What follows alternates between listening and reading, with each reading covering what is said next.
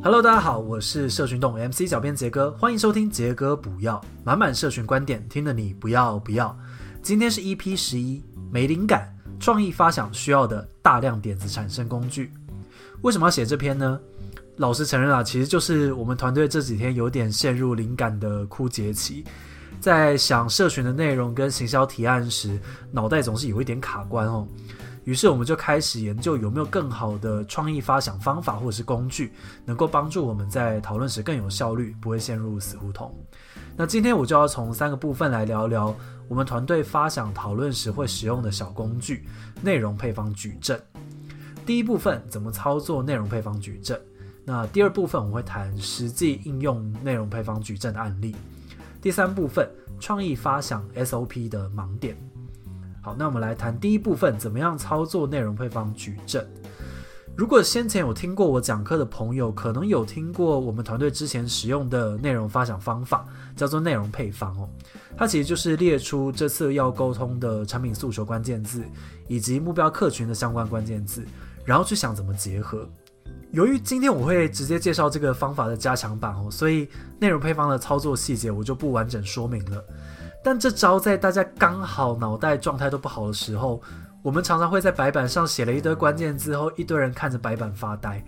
因为在列出关键字之后，其实没有一个明确的流程帮助我们继续往下发想。因此，我开始查其他资料，看看有没有补强流程的方法。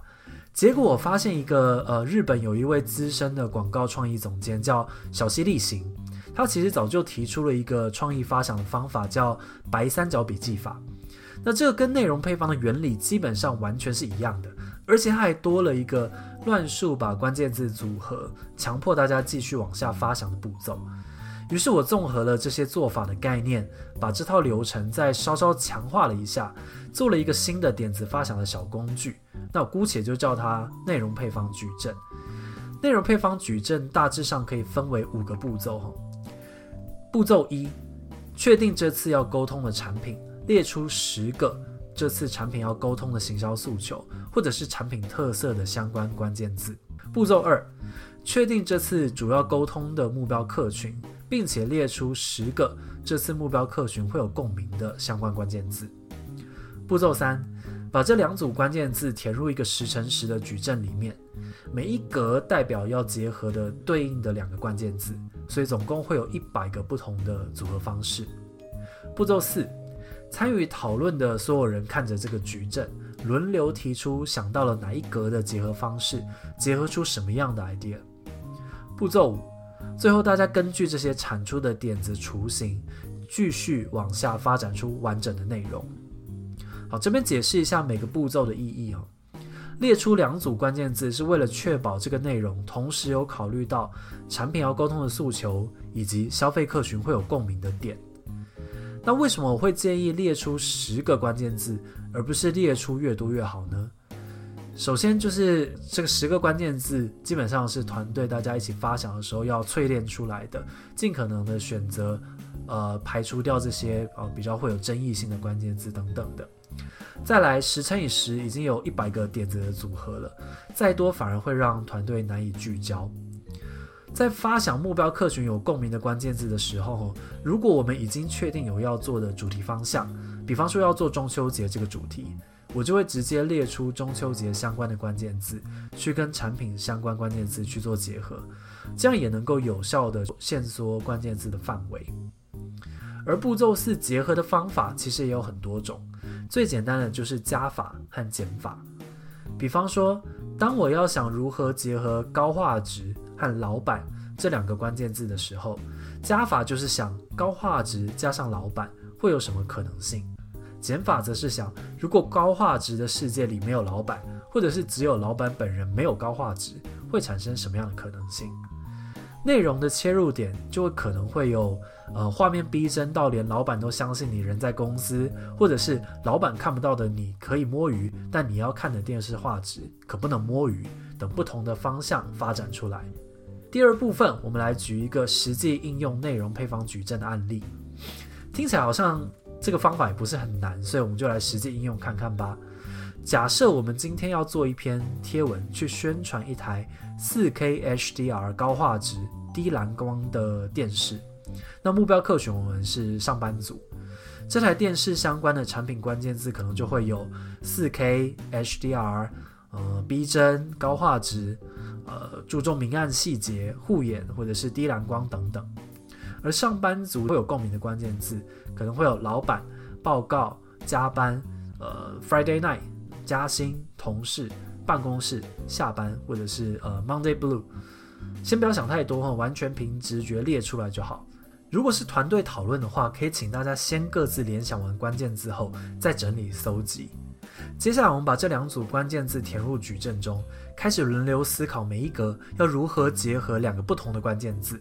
当然，不用一百格全部都想出来了，尽力就好。比方说，四 K 加上加薪，你就可以想说，诶，加薪四 K 还不如换台四 K 的电视更有感觉。好。那比方说，呃，HDR 看清楚画面明暗细节，加上同事呢，我就可以想出，哎，比方说能看清楚画面明暗细节有什么好处？就像让你能够看清楚，在老板的面前哪些同事很黑，哪些同事就是其实很白。再来低蓝光加上 Monday Blue，你就可以想到说，哎，这台电视连 Monday 的 Blue 都可以过滤，让你回家追剧有一个好心情。当低蓝光加上同事的时候，你就可以想到说，诶，下班你不想要看到的东西，除了那些机车的同事之外，还有已经看了一整天的蓝光。如果是电视跟办公室这两个关键字结合，你就可以想到说，诶，把小编的办公室位置改造成非常夸张的追剧空间，让他在里面看电视。那上面这些都还只是贴文的 idea 的雏形，实际上能不能够成为一篇精彩的社群内容，还要考虑怎么呈现、怎么强化共鸣点等等。非常有可能点子的雏形不错，但最后却完全想不出怎么呈现这个概念比较好，然后就呃放弃了。但至少我们能够靠着固定的 SOP，快速产出大量的 idea 原型，让团队成员们能够站在一个比较资源丰沛的基础上，继续往下想出完整的内容。那这一次是呃我一个人发想，列出两组关键字大概花了五分钟哦，想出十来个结合的 idea 大概花了我十五分钟。如果更多人一起讨论，我想可以更快想出更多的点子。那接下来团队就可以针对其中大家觉得比较有意思的 idea 下去发展。比方说，我觉得诶，低蓝光加上 Monday Blue 过滤掉 Monday 的 Blue，这个点子还挺有意思的。我就可以继续发展成诶，比方说，呃，请网友留言回答最想过滤掉的 Monday Blue 是什么，留言触发 Chatbot 就可以产出自己的专属 Monday Blue 蓝光过滤器哦，这样的互动式的内容。最后第三部分，创意发想 SOP 的盲点。为什么创意发想有时候会需要 SOP 的辅助？其实最终能不能够产出令人拍案叫绝的创意内容，仍然必须要靠一些灵感或者是创意，以及讨论时每个人当下脑袋的状态到底好不好。但这个创意发想的方法跟流程，就是为了快速缩短前期的准备时间，让大家不会总是从零开始发想。然而，太过相信固定的流程跟方法，也会让创意人员的思考容易有死角。吼，觉得按照一定的步骤，肯定就可以走出那条最佳的路径。但工具只是辅助，很有可能最漂亮、最巧妙的点子，根本就没有出现在你的雷达图里面，没有办法用正规的逻辑去推导出来。工具可以作为团队不知道该怎么开始讨论的第一步，或是当你完全没有灵感时的浮木。但永远不要觉得工具是唯一。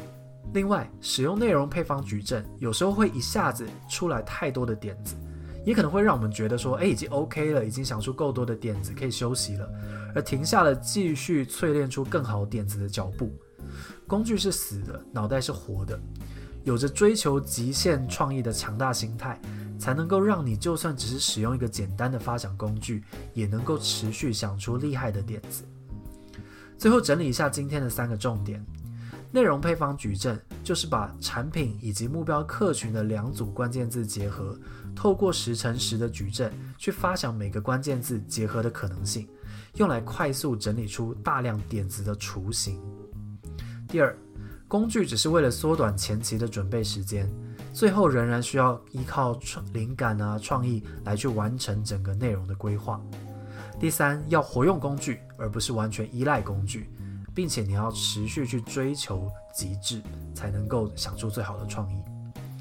那今天的杰哥不要就到这边，原则上希望每周一三的晚上十一点可以让大家听到最新最有趣的社群行销相关分享。如果喜欢的朋友可以订阅 MC 小编杰哥的 Chatbox，会准时发送给各位最新的音频。也欢迎追踪我的 Facebook 账号陈思杰，我会多多跟大家交流社群想法的哦。晚安，拜拜。